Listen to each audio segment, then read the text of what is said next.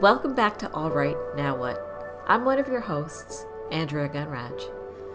This season of the show has been all about feminist philanthropy, and it's been a joy to produce in partnership with our friends at the Equality Fund and the Community Foundations of Canada.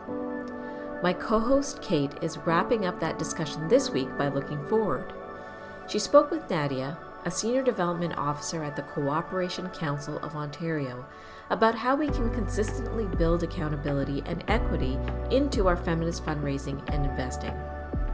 The idea for this conversation came from our discussion with colleagues at Community Foundations of Canada about their Gender Equality Fund, which made inaugural grants this year. The goal of that fund is to help shift power into the hands of women, girls, two spirit, and gender diverse individuals by supporting their leadership and engagement in community initiatives. In an effort to create an even deeper impact, to participate in the fund, all of the community foundations have to commit to institutional change, including updating their own governance, staffing, human resource policies, and more. Furthermore, they were required to allocate a matching gift in combined capital to gender lens investments. This is the first time Community Foundations of Canada has made responsible investment a requirement to access a grant program. We were interested in further exploring that idea. It's a really a great pleasure to, to be here. My name is Nadia. I identify as an African woman uh, with Ethiopian and Algerian roots, and I was born and raised in Addis Ababa in Ethiopia. I also identify as a newcomer to Canada, uh, where I've spent seven years now, including my undergraduate studies. Currently, I live on the unceded Algonquin Anishinaabe territory, and I work as a senior development officer at the Cooperation Council of uh, Ontario. Uh, it's a nonprofit social enterprise that supports the promotion, development, and uh, innovation of francophone and bilingual social enterprises and cooperatives in Ontario. Um, on their behalf, I am a part time consultant and lead on the investment readiness program for Cooperative and Mutuals Canada. And I'm also an independent consultant, drawing more from my passion for the environment and my training in development planning. I support um, international cooperation and organizations with um, environmental mainstreaming, gender climate analysis, and climate finance. Very busy, a lot on the go. And I feel like um, well suited to this conversation. So today we're talking about accountability and, and sustainability and sort of wrapping up some of the conversations that we've been having throughout this season about giving and, and redefining giving so that everyone benefits and, and has the agency to make decisions for themselves and for their communities. Uh, so, I guess moving to this first question, how do you think that we as people who work in this sector can be more accountable towards those that we serve? So, I'd say first, um, I have two points. Um, first is to understand the needs, both immediate and long term, through listening and to lend our voice to speak on behalf of those we serve through allyship. So, trust, consistency, and inclusion must be demonstrated through participatory processes and dialogue. So, it's important to know who all the stakeholders are and who may be left behind. And we also have to acknowledge where there is privilege and power and what assumptions there may be. So, that process can be demonstrated through transparency with data and the methodology that is used. Another point that I think is really important, and it's as much as possible to try to put forward those we serve so they can share their stories and access wider platforms. When speaking on their behalf, it's important to know how to communicate their needs and making sure um, they do justice to their realities.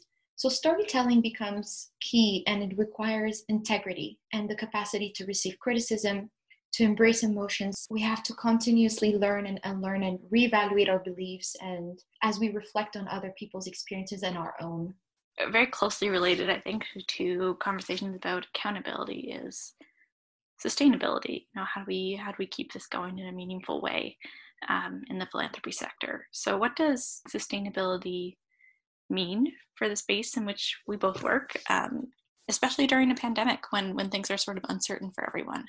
So, in terms of philanthropy, um, I think it's so important during this pandemic to making sure that the grant making process are as accessible, clear, and simple and inclusive to make sure that those that have been impacted by the pandemic can reach the support. And another aspect that's key is to provide all the knowledge, tools, and networks to allow you know the sector and those that we serve to benefit from all that support. And another aspect is really to making sure that we gather as much data as possible on the effect of the pandemic because that's really going to influence how we're how the sector is going to evolve after the pandemic. It's vital to understand the pandemic's differential impacts and that's through the disaggregation of data i think it's going to be quite key and supporting transformative gender change, we have to think of uh, what other sectors have been involved, where is the intersectionality, and how can we continue to encourage partnerships, collaborations, and coalitions across sectors. I thought it would be also important to mention the support with capacities, training, and tools for impact measurement and gender based analysis. And on that aspect, I wanted to link it to a sector perhaps a bit more broad to philanthropy, its investment, because in the context of this pandemic, there's another growing field uh, that is gender lens investing. And I think I think we can both be involved in, in, in those aspects, whether it be through philanthropy and investment, because it's pretty much the same space. Um, the choices that we make today in terms of investments will have consequences on gender equality for decades to come. So we all know from the data that workplaces have been turned upside down. There's clear data that women have been negatively impacted, whether it be by downshifting their careers, leaving the workforce, or jeopardizing their financial security. It's really intensified challenges that women have already faced. We have to make sure that women are back in the workforce and, and, and to support women entrepreneurs. Uh, as we all know, everyone, the entire ecosystem can benefit from uh, the promotion and support of women entrepreneurs. Women entrepreneurs, actually, from research, uh, show that they have higher education levels than men entrepreneurs and they have strong sustainability and philanthropic values. And I've had the privilege to collaborate with inspiring women entrepreneurs in Canada who have tremendous potential for social and environmental impact. And obviously, there's also been stronger interest from charities and nonprofit sectors for social finance. I'm referring to social finance with my experience in the investment readiness program, of which um, the Canadian Women Foundation is also uh, one of the 25 partners. There's a lot of work still to do for capacity building, but there's strong interest. And I'm really curious to see how this space is going to evolve and grow. And I really hope that gender and indigenous lens will be central to the deployment of the Social Finance Fund. I'm wondering if you can just tell me a little bit about what social finance is and what maybe if you can expand a bit on what a gender lens looks like in social finance. So, the social finance is a means for that social and environmental impact, whether it be through loans and uh, other various forms of uh, social financing. The gender lens, I mentioned earlier uh, that there is a growing field in gender lens investing because we know that the investments we'll be making today will have impacts and consequences uh, for decades to come. And we all know that gender equality and women's empowerment are matters of fundamental human rights and prerequisites to meeting the sustainable development goals. And all the countries are working towards reaching those SDGs by 2030 and we have a lot of work to do to undo patriarchal relationships and social structures. So everything we do must have a gender lens because the repercussions uh, have an impact across all sectors. And leadership and female entrepreneurship to raise the power and ambition of all women is, is really key. And there's more research and a business case um, on investing in women. So I really see a lot of growing fields with the Social Finance Fund, hopefully by integrating a gender lens as a central aspect with Indigenous lens as well. So we'll see. I, I'm still in the learning process. There's still a lot of aspects to define uh, within the pilot project of the Investment Readiness Program. Um, so I'm really looking forward to following that space. We're sort of talking around this question, but how do you think we can further institutional change, keep this sustainability and, and accountability conversation moving forward. Obviously, smart gender responsive investments are going to be key, but there's also a crucial aspect, which is sound gender responsive policies to really put the world back on track to eradicate poverty and reach the, the SDGs. There are too few women who are managing responses and recovery efforts right now.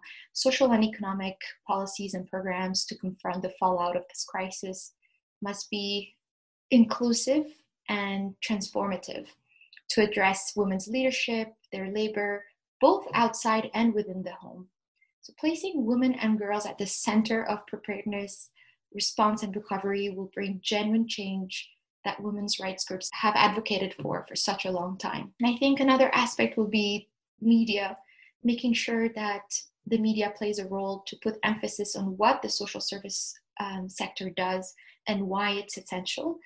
Um, I've myself like learned more recently about the data, um, how 80% of people working in the nonprofit sector are women, and how three fourths of people working in health and social care are women, and often they are lower paid jobs.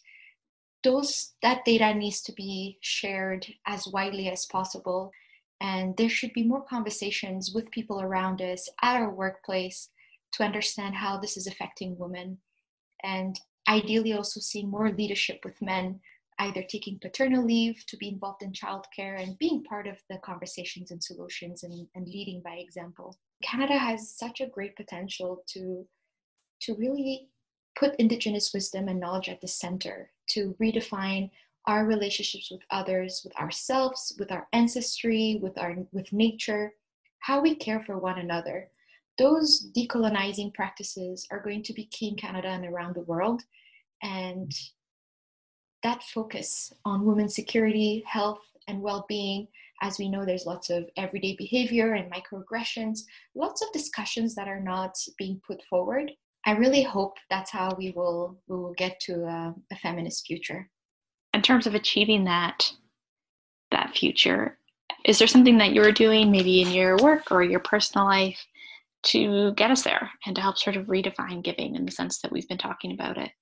Well, um, personally here in Canada at least I I I would like to get involved in more mentorship programs for women like myself who came to Canada as international students or or newcomers who you know have to nag- navigate through the Canadian ecosystem, especially the financial ecosystem, and to be in control of their opportunities, whether as entrepreneurs or how they can uh, be more involved with women networks to access mentorship and, and support and also to know how they can donate or invest in gender focused initiatives. My way of donating is through volunteering. I am involved with a nonprofit organization called Congo Sanctuary and Development that really is around the center that women around the world are uniquely affected by the damaging impacts of climate change. So, knowing that they have a central role in combating climate change, but also lifting African communities out of poverty. I I really love this project that's um, that's uh, led by a friend of mine, and she's a great source of inspiration. She's like a big sister who founded this uh, initiative on her homeland in Congo Brazzaville, and uh, it's on a family-owned land. There's a community of about 400 uh, people who are living near a national park and so the activities involve education, uh, women empowerment, and education through um, providing menstrual kits, different livelihood uh, diversification projects. Um, I'm mostly supporting with program planning and um, community resilience projects.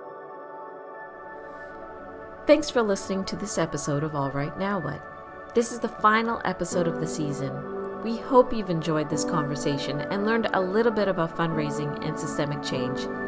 As always, if you have any questions or comments about the show, you can reach us by email at engagement at canadianwomen.org. Until next time.